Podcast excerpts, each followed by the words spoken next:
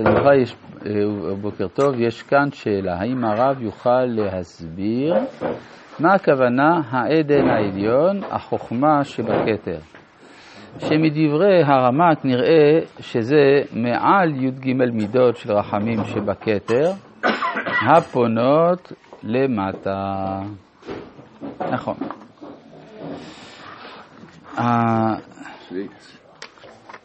לפי הרמ"ק, וגם כך משמע מהארי, הכתר יש לו בחינה עליונה סתומה, מה שנקרא חוכמה סתימאה, שזה תוכן עליון שלא מתגלה עד לעתיד לבוא.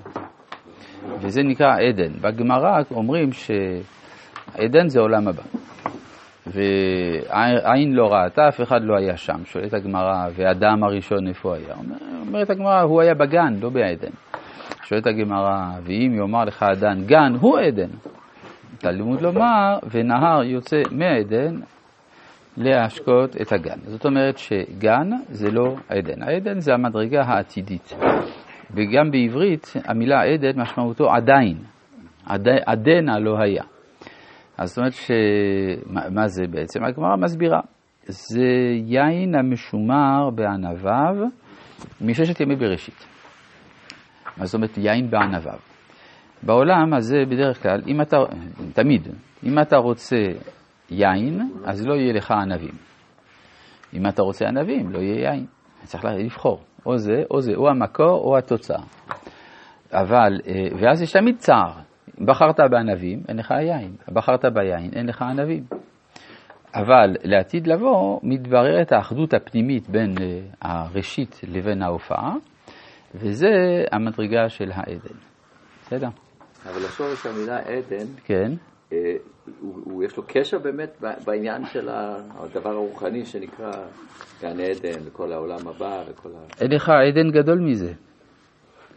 כן, ובכן, אנחנו בסוף פרק חמישי. אה, אנחנו בשביעית הכנסת כלה לחופה ממידות החסד. מה זה החופה? ובזה נכללים כל צורכי הייחוד. הרי אין לך, ת, תמיד אה, חכמי הקבלה, על מה הם מדברים? על ייחוד המידות. מה זה ייחוד המידות? או אחדות הערכים. למשל, אה, יש השקפות עולם של מידת החסד. הן סותרות השקפות עולם של מידת הדין. להגיד שהחסד הוא בעצמו הדין, והדין הוא בעצמו החסד, זה סוד, זה סוד של מידת הייחוד. לכן אנחנו אומרים על הקדוש ברוך הוא שהוא אלוהי אברהם, ואלוהי יצחק, ואלוהי יעקב, למרות שזה לכאורה סותר אחד את השני. כי אם היית שומע את מה שיש לאברהם לספר על הש... אל השם, אז היית שומע סוג מסוים של שיח. היית טוב. שומע את יצחק, היית שומע סוג אחר של שיח. זאת אומרת, היית אומר אלוהי אברהם ואלוהי יצחק, זה לא אותו אחד, חלילה וחס. אלא שהתורה גילתה לנו, הנבואה גילתה שאלוהי אברהם הוא בעצמו אלוהי יצחק והוא בעצמו אלוהי יעקב. וזה נקרא ייחוד המידות. ייחוד המידות באופן כללי זה מה שנקרא הכנסת כלה לחופה. כן, אה, מה זה הכלה? הכלה זה כנסת ישראל, או מידת המלכות לפי הספירות. הכוונה שיש, אה, זה, זה קשור לשם ייחוד. לשם ייחוד קודשה בריחו ושכינתה. אומרים חכמי הקבלה לפני כל, פעם, לפני כל מצווה שהם מקיימים, הם אומרים לשם ייחוד. אז מה זה קודשה בריחו ושכינתה? על ידי ההוא תמיר ונעלם, בשם כל ישראל. מסביר הרב קוק, קודשא בריחו זה אה, ההופעה הכללית של האלוהות בהוויה. כמו שאומרים קודשא בריחו, החכמי הקבלה לא מתכוונים לאינסוף, הם מתכוונים להופעה של האינסוף בעולם.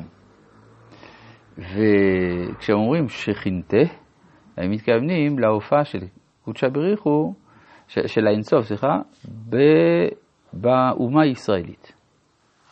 עכשיו, יש פה בעיה, לא תמיד יש התאמה גלויה על כל פנים בין ההנהגה האלוהית של כללות ההוויה לבין ההנהגה האלוהית של כנסת ישראל.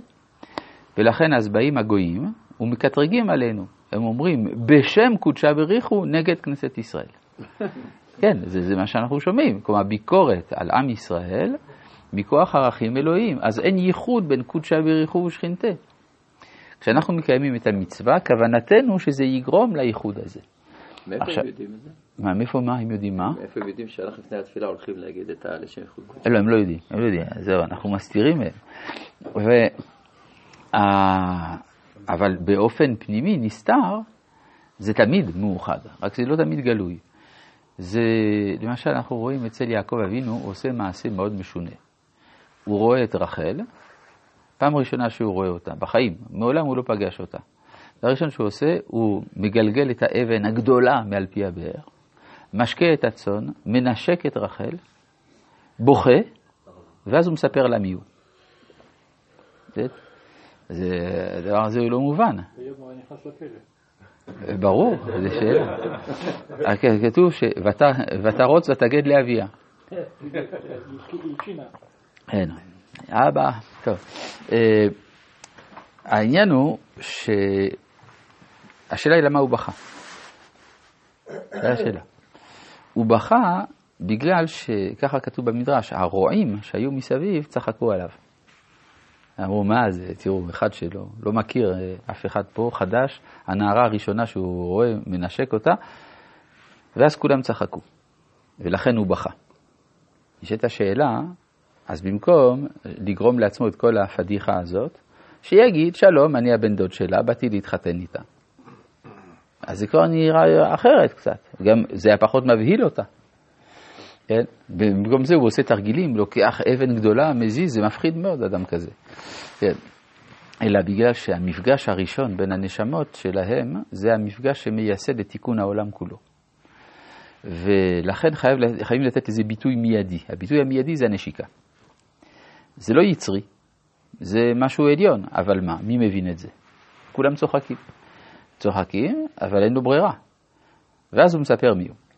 זה מה שנקרא שלפעמים צריך לעשות מעשים שמבחינת המוסר המנהגי, ההמוני, זה נראה לא תקין, אבל אין ברירה.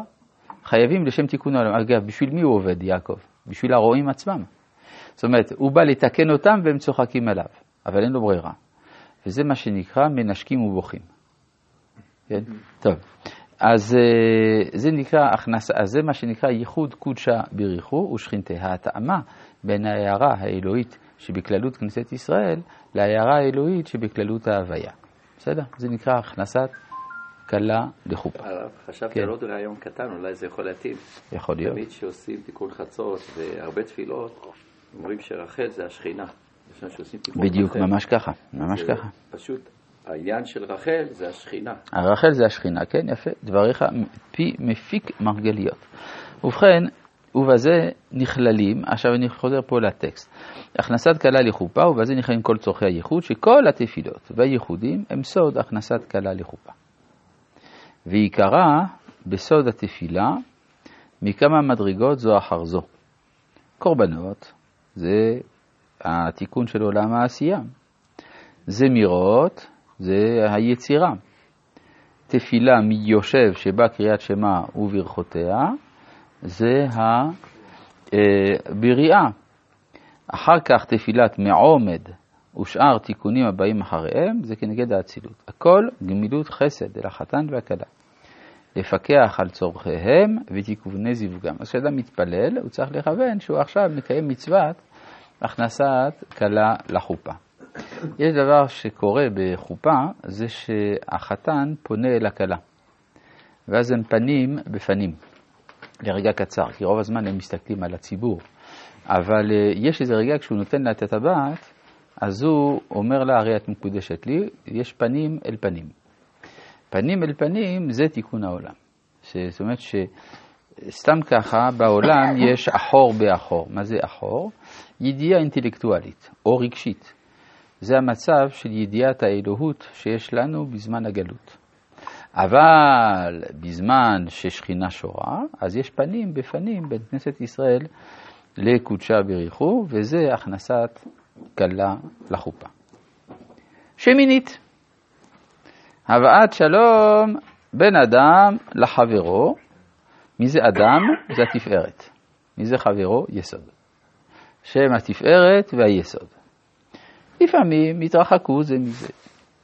וצריך להשלימה ולתקנם שיהיו שווים ונקשרים יחד באהבה וחיבה. אז מה זה, מה זה שהם אה, מתרחקים זה מזה? מה המשמעות, כן? שאדם וחברו. רבי חנניה בן הקשיא אומר, רצה הקדוש ברוך הוא לזכות את ישראל, לפיכך יבוא להם תורה ומצוות, שנאמר, עדיין חפש מעשיקו היא תורה וידיה.